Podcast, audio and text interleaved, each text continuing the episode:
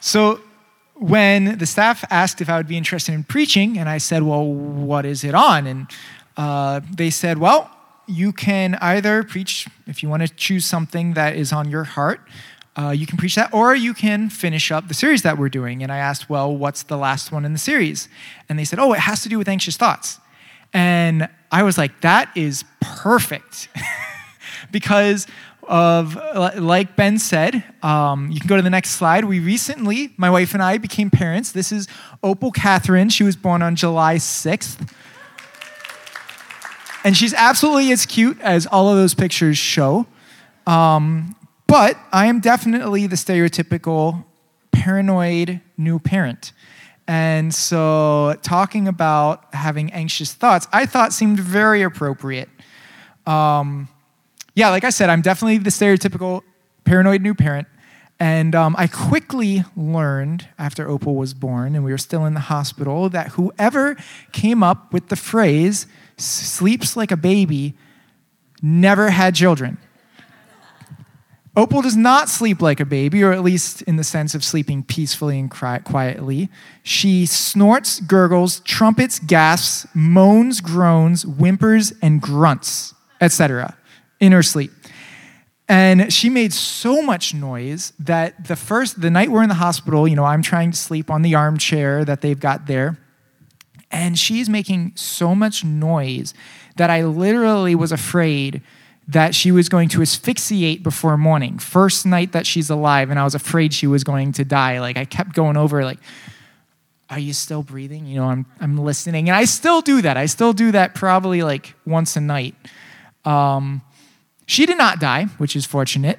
And I figured, you know, the nurses are coming in. They're not saying anything, so everything still has to be good. But I still have these anxious thoughts going through my mind.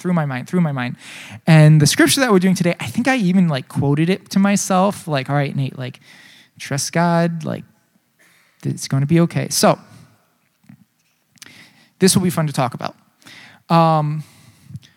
We can pull up the scripture. Oh, the whole scripture.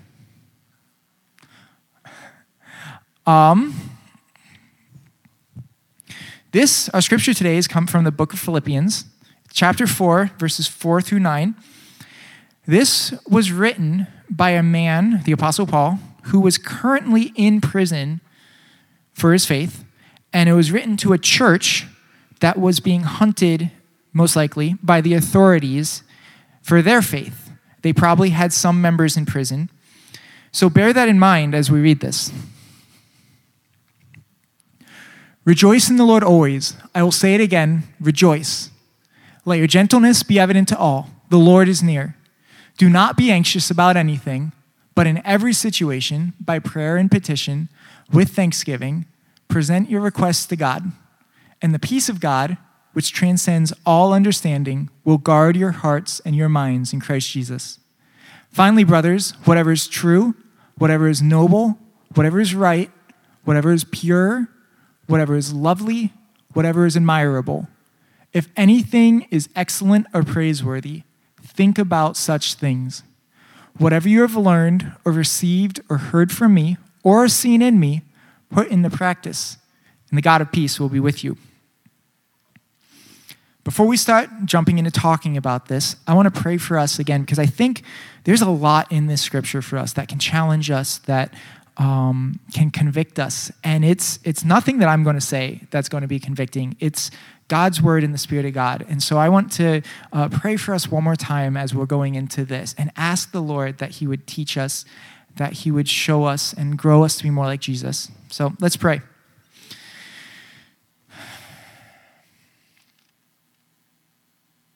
Father, thank you for the honor of getting to teach on this. Thank you for your word.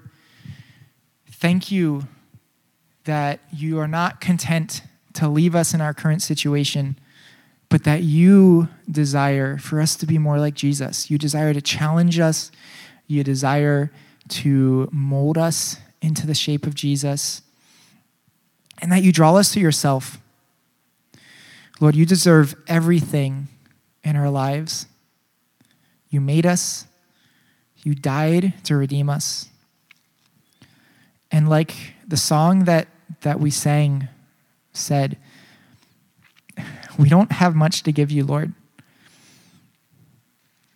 except our praise." So, Lord, as we're talking about, as we're looking into your word today, please teach us, please use my words and guide me. But most importantly, Lord, I pray that your Spirit would be working in the hearts of each person here and in my heart. Because, Lord, I confess that there are so many things in the scripture that though I'm preaching it, I still need to learn it myself. So please be teaching us, please be convicting us, please be showing us and gently speaking to us. And I pray these things in Jesus' name. Amen. So a little bit more on the guy who wrote that scripture, the Apostle Paul, because I think that it really brings a lot of richness to what he says. If you know the story, the Apostle Paul, at one point, he hated Christians. He hated Jesus. He was hunting them down to throw them in prison. And he was going to another city, the city of Damascus, with the purpose of hunting down Christians. And he met Jesus, and that changed his life. And he ends up going from hunting Christians, becoming a Christian himself. And there's a whole story there. But the thing that I think is interesting is that he started his Christian life with a prophecy. It wasn't given to him. It was given to a man that was involved with his conversion by the name of Ananias, but is given to this man. And listen to what this prophecy says. "This man is my chosen instrument to carry my name before the Gentiles and their kings and before the people of Israel." So far, so good. Like, that's pretty cool. Like, he's going to have a big role to play. He's going to stand before kings. That's cool. Here's the rest of it. "I will show him how much he must suffer for my name." Oof, a little bit less pleasant. You know, I was chuckling as I was looking at this and thinking about, you know, sometimes Pastor Kevin, like, he gives a call to faith at the end of the service. And I was just imagining, what if that was part of it? Like, you know, like, anybody who wants to put their faith in Jesus, like, raise your hand. Great. He's going to show you how much you must suffer for his name. How's that for a start? But it ended up being true. Paul was instrumental in carrying the gospel throughout the Roman world. He wrote half of the New Testament. He planted churches all over the place. And yes, he suffered a lot. I have on the screen here a short list of some of the things that he experienced. He wrote about these in one of his other letters.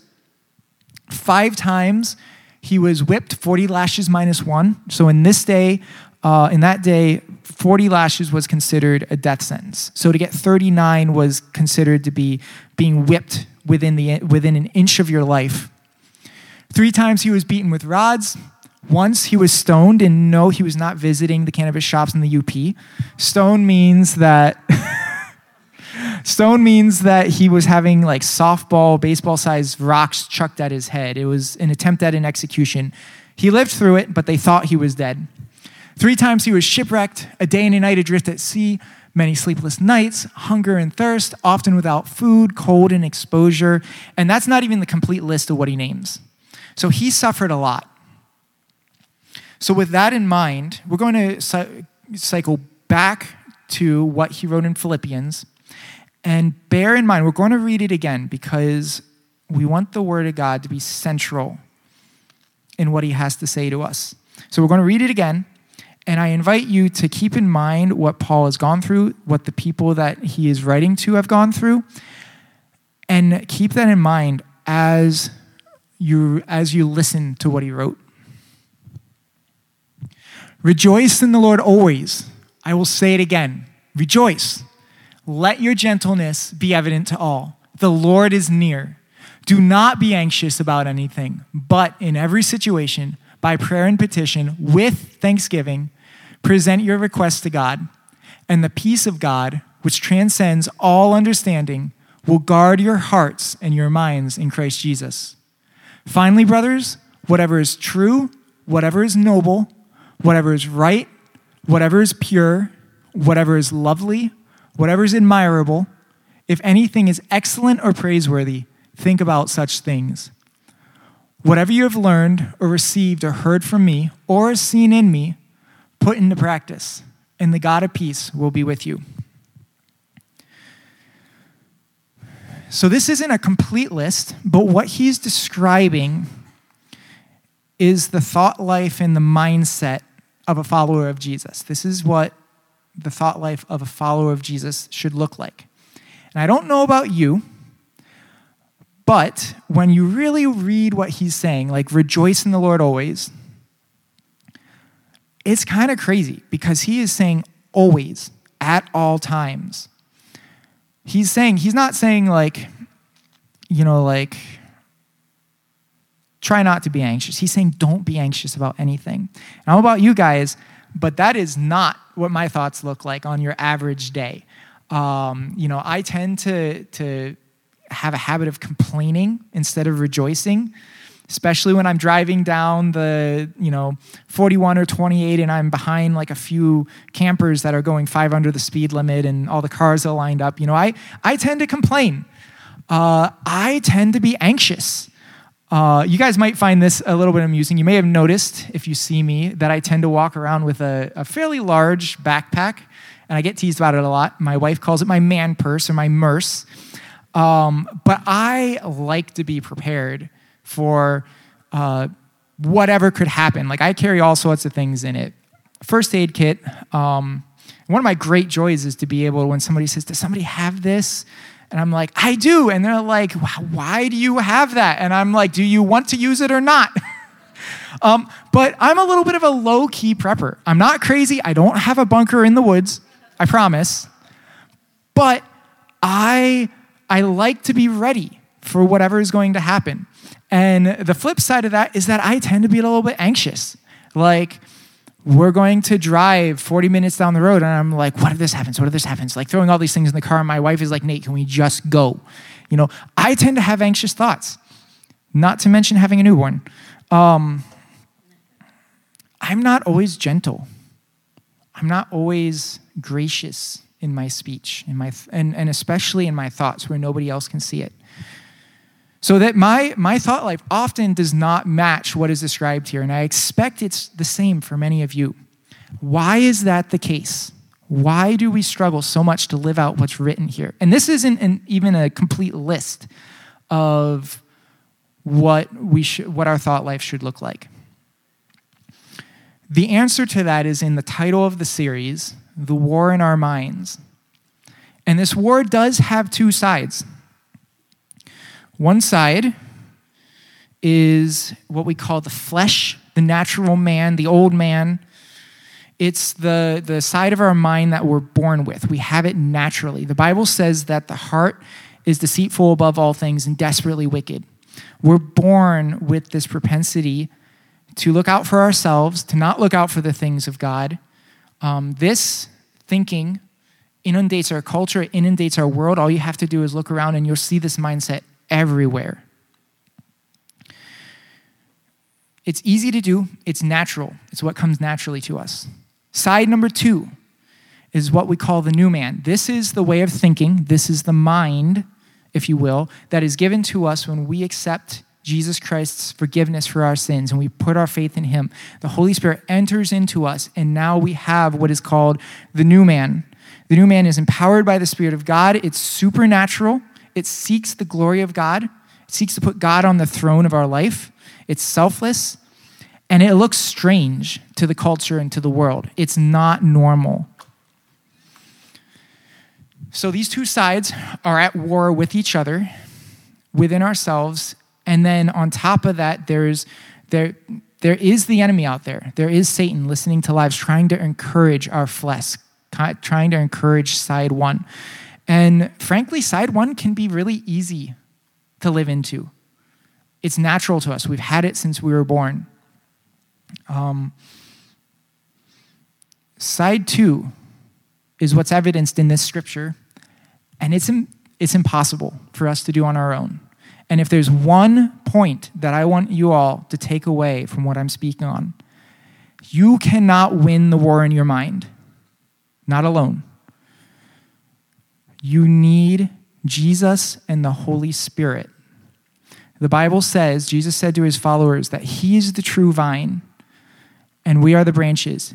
If we abide in him, we will bear fruit. Bearing fruit is having a changed life, having his work manifest itself in our life. It's what was on that scripture, that way of thinking, always being joyful, being gentle, not being anxious about anything. We cannot do that on our own. And it's something you've probably heard before in messages, but it's worth repeating. And I will repeat it a lot because it's so easy to forget. Satan, he wants to destroy the glory of God. He does not want God to be glorified on earth. When we're living and walking in the Spirit, when we are saying no to the flesh, when the word on our minds is being won by the Holy Spirit, God has brought glory. When we're rejoicing in every situation, when we are not being anxious but casting our cares upon Jesus, when we are being gentle, when we are filling our minds with what is good, God is glorified through our lives. And Satan does not want that, so he encourages the flesh. He tries to distract us. He tries to make us forget that we need to rely on Jesus. And so we need to remember that day in and day out.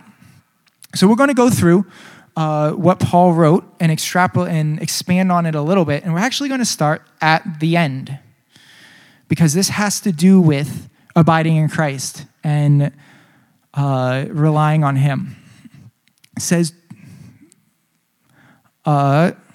whatever is true. Oh, it doesn't match what's back there. Finally, brothers, whatever is true, whatever is noble, whatever is right, whatever is pure, whatever is lovely, whatever is admirable, if anything is excellent or praiseworthy, think about such things. This is talking about what we park our minds on, what we fill our minds with, what sort of media we take in. And I'll be honest, and I'm speaking for myself, and I suspect it's the same for a lot of us. I often do not think about things that match this, whether that's intentional, and just like, oh, well, this seems really interesting. I've done that before. Or whether it's just unintentional. I'm just, I lose track. I lose track of looking at Jesus. And when I talk about looking at Jesus, I don't mean like just having a quiet time and praying. I'm talking about remembering him and his power and relying on our life, even when I'm doing something as simple as washing the dishes. But I often do not have what is true, noble, right, lovely, etc., filling my mind. And this is actually something that God has been teaching me a lot recently. And I want to stop and give a little caveat. We're not going to talk about this legalistically. So when I'm talking about what the Lord has been teaching me in this, the line falls from me in a certain place. Like, this is what's not going to help me think about Jesus. For me to think about this, it's not right, lovely, etc. For other people, it might be, the line might fall in a slightly different place.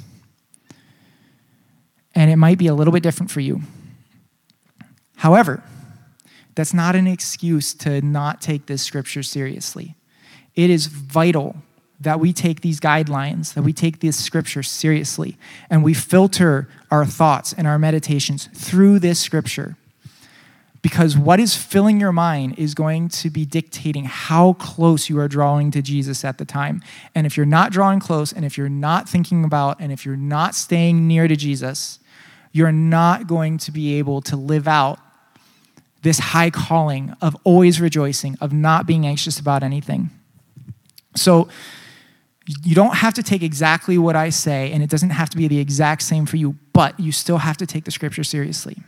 So for me, the Lord has been working on me on this, and a few weeks ago, I realized from him that I need to essentially tune out the news and current events. Yeah. I grew up near Washington, D.C. Politics is somewhat in my blood. I'm fascinated by it. I love stories. I love world history. If anybody out there is a history geek, I would love... History people are my favorite people to talk to. And so current events is kind of like living history. And so I could spend 1 hour, hour and a half, 2 hours a day, just scrolling through the news, looking at all these different stories, listening to commentary. And for me, it tended to cause me to be anxious about the state of the world. It caused me to not rejoice. It caused me to take my eyes off Jesus. Because even though while I was reading it, I was trying to say, all right, Nate, like this looks really bad, but trust God, I wasn't filling my mind with what's going on with God. I was filling my mind with all the hard stuff that's going on in the world. And, you know, I'd kind of toyed with the idea before, like, oh, I'm going to not look at the news for the next week. And, like, every time I did that, my spiritual life just, you know, it was so much easier to stay close to God. But then for some reason, I was telling somebody after the last service, like, for some reason, like, we figure out what makes us happy and then we don't do that. Like, am I the only one on that? Like, hey, this works. I'm really healthy right now. And then I'm not going to do that. But God kept saying, like, you need to give this up indefinitely. I know it's kind of fun. It kind of scratches an itch for you. But filling your mind and thinking about all the stuff that's going on in the world right now is distracting you from me. And I want you to give it up. And I fought it for probably a half year. And just a few weeks ago, I've been thinking about this scripture, thinking about, meditating on it. Finally got it memorized. It took me forever because it's a big list and I always mixed it up. And I said, all right, God, you're right. I need to give this up because it distracts me from you and it keeps me from living for you as fully as I possibly can. So I'm not saying that it needs to be that way for you. The line might fall somewhere else, but I challenge you to look at this scripture and to come before Jesus and ask him, is the music I listen to, are the movies that I watch, are the things that I think about, are the books that I read, are the conversations I have with my friends, are they filling my thoughts with what is good and right and beautiful, things of you, or are they distracting me from that?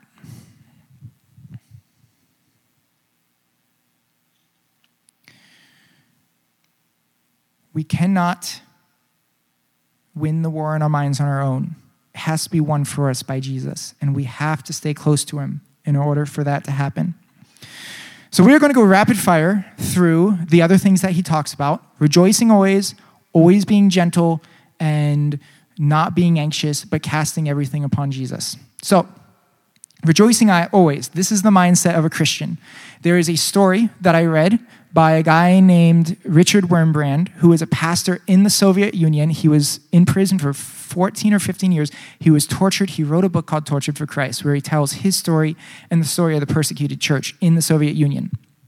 And one of the stories that he shared was about a girl who, she was sharing the gospel and especially like sharing Jesus with children in the Soviet Union. And that is a big no-no. Atheistic state. They did not want anything to do with Christianity or Jesus. And so the secret police find out and they're going to arrest her. But they find out that she is to be married in 2 weeks. So instead of arresting her right away, they wanted to be as horrible as they possibly could. They waited 2 weeks. And she's at the altar in her wedding gown, happiest day in a girl's life probably. Her husband's up, her groom is up there with her. And the secret police bust through the church doors. They come running up. She sees them. She holds out her hands for the manacles. They put them on her. She turns to her groom. She kisses the manacles and says, I thank my heavenly bridegroom that he has given me this wonderful jewel, referring to the manacles, to wear on my wedding day. They hauled her off. She was in prison for 5 years. She was raped. She was tortured. She was released looking 30 years older. She came back to her husband who had been waiting faithfully for her. And this is all a true story. She said to him, and I wish I could remember the exact quotation. I forgot to bring the book with me. It was all worth it for Jesus. That is what it looks like to rejoice in all situations. Now, I'm going to say, I don't think I could do that. Like, that is insane. I remember my wedding day, obviously. It was one of the happiest days of my life, and I could not imagine watching my bride be hauled off to prison, and I know what's going to happen to her. And yet she said she thanked Jesus for the opportunity to show her love for him by suffering for him. It seems impossible, and it is.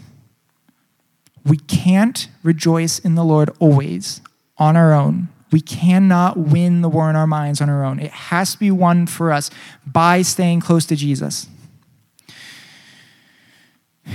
Let your gentleness be evident to all. That's the next command.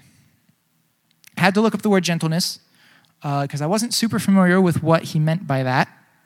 And it turns out that the word used for gentleness in the original language can mean graciousness. It means to be fair-minded. It means to be reasonable or charitable. And this one really got me. It involves a willingness to lay down our personal rights. Jesus also teaches on this in Luke chapter 6, starting at verse 27. But I say to you who hear, love your enemies, do good to those who hate you, bless those who curse you, pray for those who abuse you. To the one who strikes you on the cheek, offer the other also. And from one who takes away your cloak, do not withhold your tunic either. Give to everyone who begs from you, and from one who takes away your goods, do not demand them back. As you wish that others would do for you, do so to them. One of my favorite examples of this is from the movie Les Mis. Who here has seen Les Miserables? Few people. Okay. There's this scene at the beginning of the movie where the main character, Jean Valjean, he was just released from prison. I think it was like 15 or 20 years. He worked as a slave, and he was marked as a criminal. He was marked as a dangerous man. So nobody would take him in. Nobody would give him food, a job, shelter, or anything. And this bishop finds him, and he welcomes him into his church, which also was where he lived. He gives him food. He gives him a bed for the night. He warms him by the fire. When he's thanking God for the food, he refers to Jean Valjean as his honored guest. And how does Jean Valjean repay him? He, in the middle of the night, he steals all the silver in the place and takes off. He gets caught by the police, who bring him back to the bishop and say, "We found him. He stole your I play a lot of chess too, so I'm used to saying bishop. He stole your silver, and he even had the audacity to say that you gave it to him." What is the normal reaction to that? What is the natural reaction? What kind of reaction are we born with?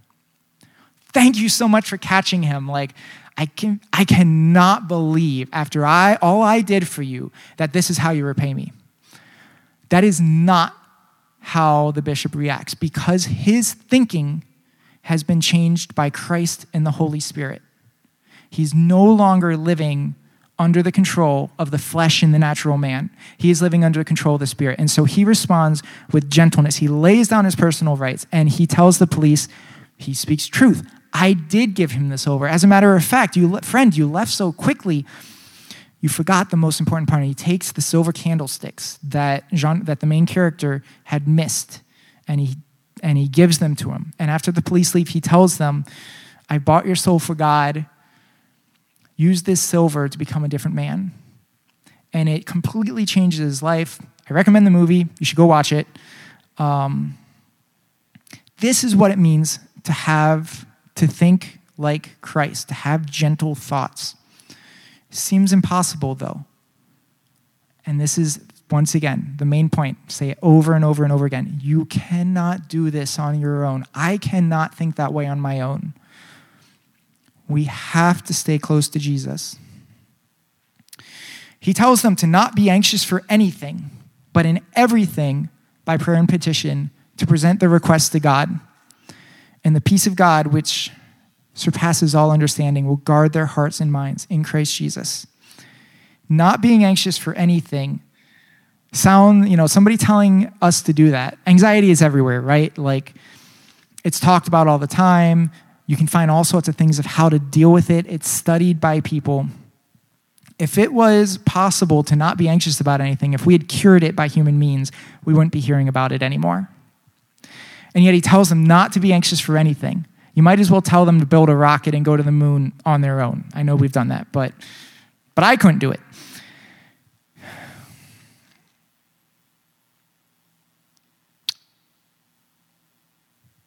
Do we believe that God is real? Do we believe the stories in the scriptures? Do we believe that God rescued Daniel from the lion's den? Do we believe that David was able to defeat Goliath? Do we believe that Shadrach, Meshach, and Abednego were able to tell King Nebuchadnezzar, we will not bow before your golden statue. Throw us in the furnace if you will. We will not bow. When our minds are not set on Christ, it's super easy for us to say that we believe in God, but to live like materialists. Being a materialist means that you don't believe that there is anything beyond physical matter. It means that, that all there is this material world. There is no spiritual world. There is no God, and you're on your own. When we don't have our eyes fixed on Jesus, it is so easy to have that mindset.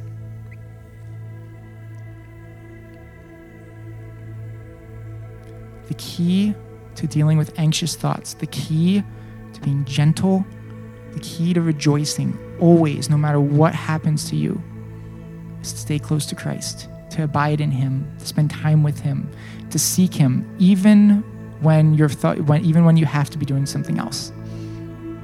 To fill your mind with what is good and what points us to him. So I'm going to close this with prayer. And as I do, I invite and I challenge you. There were really four main things talked about. Rejoicing always, being gentle, not being anxious, and filling your mind with what is good and true. At least one of those should be convicting to you. For me, all of them are. But as I pray to close this, I challenge and I invite you to ask the Lord, where do I need to have my thoughts transformed so I'm more like Christ? And ask the Lord for his help. Admit to him that you cannot do it on your own. Invite him to give you the strength that you need to not be anxious, to rejoice, to be gentle, to fill your mind with the things of Christ. Father, we come to you and we bow before you. What is man that you are mindful of him? Lord, you made us out of the dust of the ground. We are nothing, and yet you have given us value. You have sent your son and said, I love you, and I am willing to give up my son so that you can be released from your flesh, you can be released from your wickedness, and you can have a relationship with me. You can find the power to think the thoughts of Christ. Thank you, Lord. Lord, I pray for anybody here who has never come to Jesus, has never given their life to Jesus, who has never sought Jesus' forgiveness and put their trust in him. And I pray that they would meet him, that they would understand the love that you have for them, that you want so much for them. I pray for the one here who is maybe grown up in church, has known Jesus for a long time. I ask that you would relight the flame of love for Jesus, that you would renew our loves. Lord, I pray that you would speak to each person here, that you would show them clearly how they can draw closer to you, and in what ways you want to transform their thoughts, how you want to win the war in their minds.